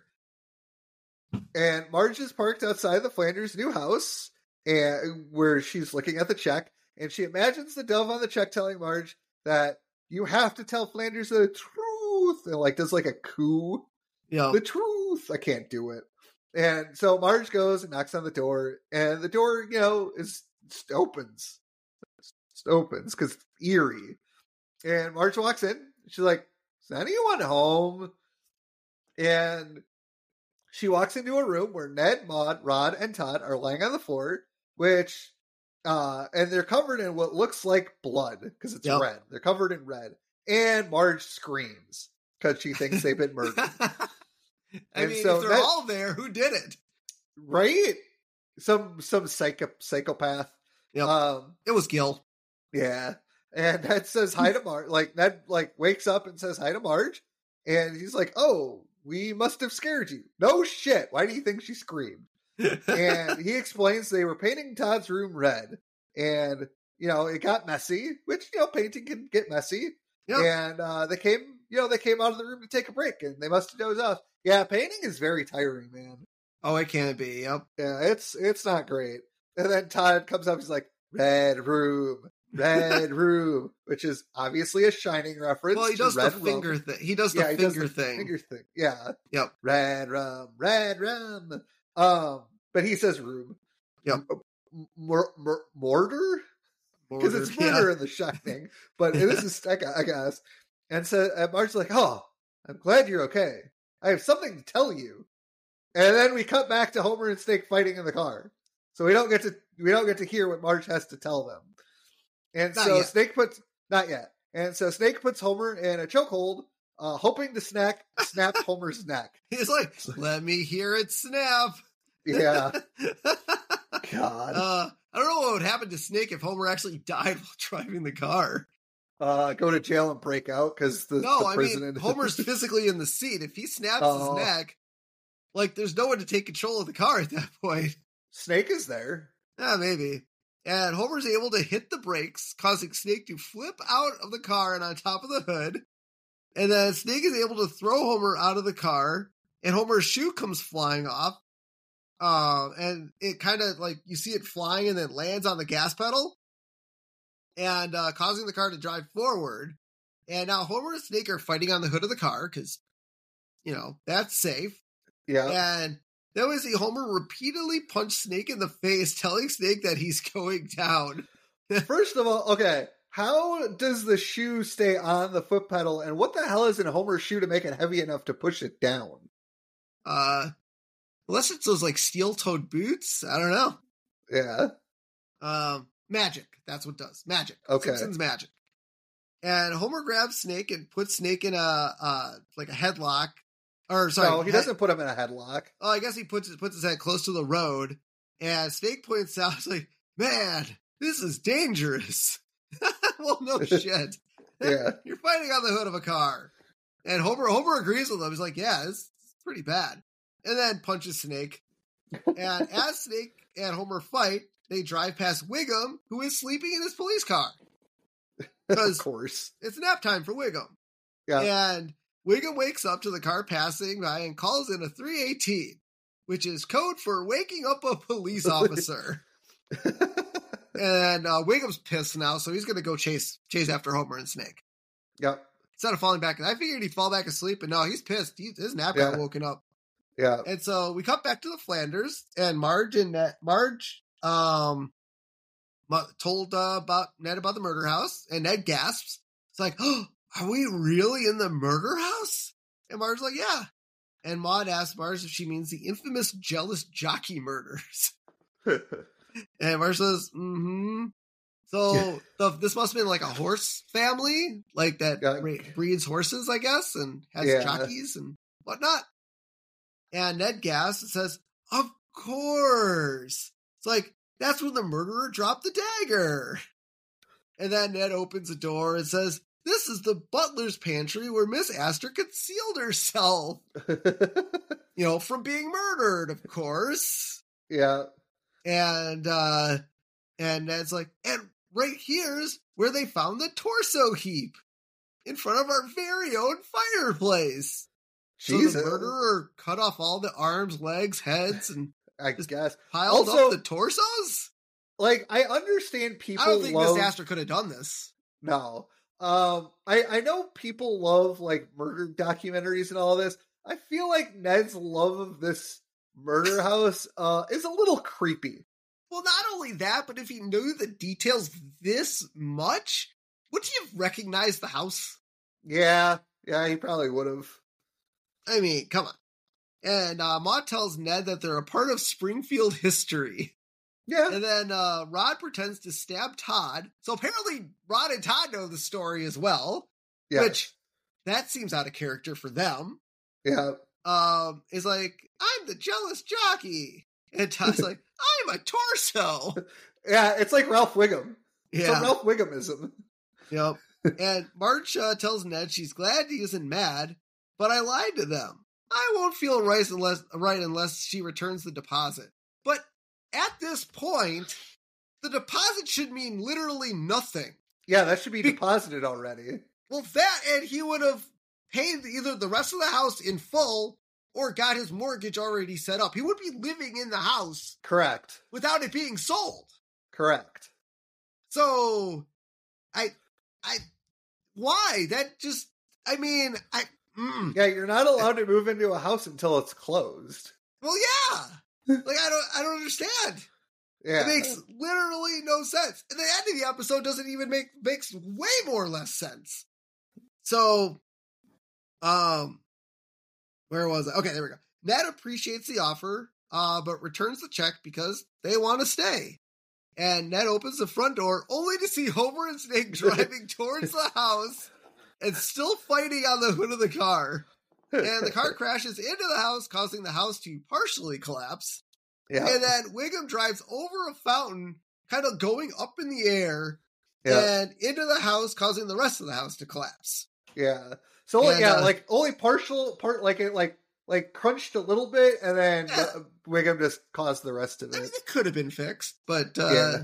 but Wiggum destroyed the rest of it. And Marge uh, and the Flanders apparently are okay. Yeah.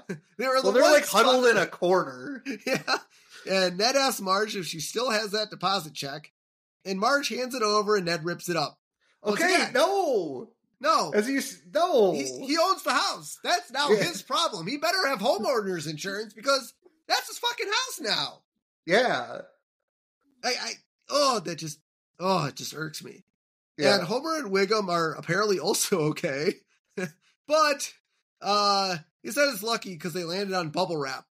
So all that bubble wrap that uh, the Flanders used to move all their valuables in uh, Yep. saved their life. And w- Wiggum is popping it.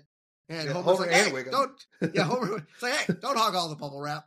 I know. Popping bubble wrap is great. And then we, we go down to Snake, who is badly, badly hurt. He's like, I'm badly hurt. Yeah, nobody cares about you. You're a felon. Yep. Um. So yeah, this okay. Yeah, this part of the episode makes very little sense. Um, because yeah, Ned would own the house. He would go through homeowners insurance. Um, but we see Lionel reading off the list of damages. We get a smashed hot rod, which is not Marge's fault. A wrecked Yep. police cruiser, not Marge's fault, and a destroyed house, not Marge's fault.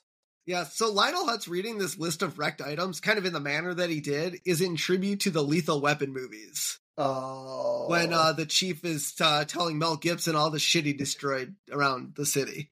yeah, um, and so uh, Hutz says he's had it with Marge's renegade ways and calls Yep. her Lucy. She didn't do anything. no, Like, but this is but this is the whole but this is the whole chief yelling at Mel Gibson in Lethal I Weapon. know, but it doesn't make any sense. Like, no, I, but I, like, I get the reference, but the reference doesn't make sense. Pick something else. Like, none of this makes sense. Marge had nothing. Like, if Marge hadn't gone there, Homer and Snake would have still crashed in the house. yep, most Like, likely. Like, nothing makes sense. And uh, Marge tries to protest, but Hut, Hutz cuts her off and says, "What really fries me is you return the deposit." But the like, they own the house. The house was sold. It was closed. The deposit doesn't matter anymore. I know. Like it's like this check is her like clinging to her first sale or something. Like, I, it makes no sense. And Marge apologizes. She's like, I can't lie to people. And, you know, Hutz laughs. He's like, Oh, you're one of a kind, Marge. And nobody deserves this more than you. And he puts a blazer on Marge and says she's fired. Yep. But why? She sold the house. It's not her fault. Like, like there could there could have been a better way of getting her fired, and they didn't take the better route. Yep. Um. And so the Simpsons now are driving in the pink sedan. Yeah, 'Cause because Homer's car is now don't have destroyed. Little Bandit anymore. Yep. And Lisa says she's proud of Marge because Marge refused to compromise her integrity. And Bart cuts in and he's like, Yeah, you did the right thing. Eventually. But the house was sold. Yep. She didn't do the right thing. Uh, Marge said it would have been nice to bring home at least one paycheck. You would have. She sold the house. Yep. And Homer says Marge will bring in, in one paycheck as he drives up to the Springfield unemployment office. Which, okay, this makes sense. She was fired, she gets unemployment. Yes, that's correct. So, in the Springfield unemployment office, we get Lurleen Lumpkin, Yep. Larry Burns, it. Yep. Larry Burns, Jimbo, the George Meyer esque writer who got fired for objecting to adding Poochie to the Itchy and Scratchy cartoons. that's, so great. great. That's great. Yep. Former President Bush, who we'll get to in a second, and Kirk Van Houten. So he no longer works at the Cracker Factory. That's right. Yep. He got fired. And still he's in to sling. job. Yeah. Yeah. And, and his arm is in a sling because he had his arm reattached. So Marge is given a check for $300 for doing nothing, which is not true because you were fired and that's how unemployment works. Yeah. She just doesn't get like- unemployment because she never had. Well, I mean, she had a police. So she got like she. Well, I guess she quit being a police officer, so she won't get unemployment for that. And She- uh, The pretzel, pretzel- thing doesn't count. Yeah. no, because that's a that's a that's a self made business. yep. So, but this was an actual job yep. that she got fired from, and she's like, I feel like such a crook. And the clerk walks away to reveal uh, former President Bush is there, who tells Marge not to worry because it gets easier every week. I don't think former presidents collect unemployment though. They have a pension. Well, okay. Look, look, look. Okay. Question for you. Question. Okay. It might be a valid, valid point. Okay. So if you get voted out of office because you, you didn't get your second term, are you technically fired? No. Or whereas if you had No. your two terms, you're not fired because you're only allowed to have two terms.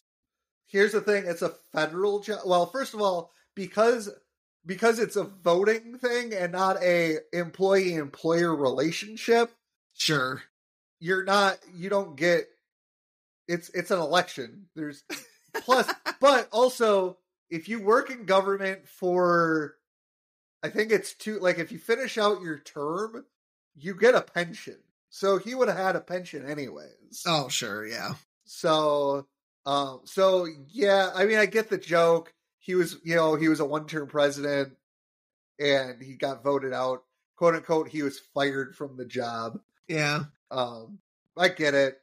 Uh, and then Bush kisses his uh, check, and the Simpsons have a big grin on their faces, and the credits roll because they're making fun of Bush. Um, I enjoyed this episode up until the last two minutes because everything was making sense. yeah. It all made sense. And then we get this whole shenanigans. Like I get it, they needed to fire him. I, I, I just, uh, it just, it, it, it kind of killed. Like I get it, it's a cartoon. It's not supposed to make sense, but But the, but the Simpsons do slight things that yeah, are, are based in reality. Let's yeah. put it that this way. is not based in reality, and but it, uh, it is enjoyable. It's got you know the wordplay with the murder house and Homer's the the lazy Saturday is not really a Saturday joke. That's great. It's a it's a good episode. Uh, but the end of it downgrades it for me from a five to a four. mm, Sprinkles. If it wasn't for the end of this episode, it would have been a five. But the end of the episode is just so nonsensical. I I can't give it a five. Yeah, no, no, no. I'm definitely with you. Forum sprinkles. Uh, I mean, I love the episode. I think the jokes are great. I think Yeah. the little bandit Homer buying a car from the police Yeah. auction is really funny. It's not an over the top B story, which is really nice. We kind of we kind of made this a Marge centric episode, which is good. Marge needs her own episode every Yes. once in a while. I don't mind her getting a job. I love the since I was in sales, I kind of love Marge's you know, selling technique. It kind of mirrors, you know, uh, my, uh, my old job and what I see at work because I see Sim- Simpson references and everything. But overall, yeah, I mean, the end of the episode, Ned owns the house. Like, I don't care that it gets destroyed. I, mean, I don't know what Marge could have done to get fired. Maybe not even selling the house. Maybe we could have just been like, I don't know. Houses don't have return policies. I'm assuming once you buy a house, it's yours no matter what. Um, so I don't know how Marge could have got out of the realty thing. Maybe, maybe. I mean, hear me out. I guess from what I read, the writers wanted Marge to get fired. Like that's kind of their their whole Yeah. thing. She wanted to get, she wanted her to get fired from a job. Yeah. But in reality, she could have been she could have done the well, selling's not for me. I had too much guilt from doing this to Ned. Yeah. The house still could have got destroyed. We could have still had the Homer ending. That's perfectly fine. Flanders moves back Yeah. in next door to Homer, and shenanigans can continue. But yes. the fact that they wanted Marge fired, that was the original intent. You probably could have wrote something better than Ned gives back the deposit check and that's it. So Yeah. I'm gonna stick with four sprinkles. Yeah. So uh, let's finish it off with our character profile. And this week we have our first appearance of Gil Gunderson from Gunderson's Nuts. Is that where they got that from? No. Well, isn't that the Gunderson's. yeah, Isn't that the that's Futurama thing? Gunderson's Nuts? Yeah, that might be Gil. And that Gil's last name is Gunderson? Yeah. Hey, look, he he he got something out of his last name in life. Even though he didn't live to the future, his last name lives on. All right, Yeah. his appearance tired, beaten down, and desperate. His past jobs include realtor, shoe salesman, used car salesman, canyonero salesman, which I can't wait for that episode, yeah, doorbell salesman, another great good one, yeah. uh, Coleco computer Coleco- salesman. Coleco. oh, Coleco? Yeah. Okay.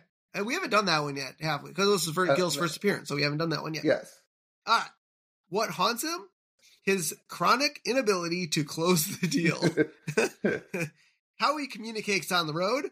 A rotary cell phone that's bigger than his head. Uh, former bosses, Lionel Hutz, Senor Ding Dong, and several other disappointed people. his biggest mistakes losing the company payroll in Vegas, believing his uh, his wife when she said things were over with Fred, embezzling money from his employers. We'll have to see where all these come into play since this is Gil's first appearance. Uh, how he refers to himself in the third person. Come on, Gil needs a little help here. yeah. All right. So let's finish it off with where you can find us. You can find us on all the podcasting platforms known to man. So go check us out uh, anywhere you get your podcasts. If you listen on Spotify, please make sure you follow us there. Uh, if you listen to us on Apple, please make sure to follow us and give us a rating and review. Um, you can listen to our podcast on YouTube Music and Amazon as well. Um, if you want to just listen to our episodes through YouTube, uh, we have a YouTube channel, The Simpsons Did It Podcast. Uh, you can find us on Instagram and Threads, The Simpsons Did It Pod, and you can find us on Twitter, Simpsons Did It PC.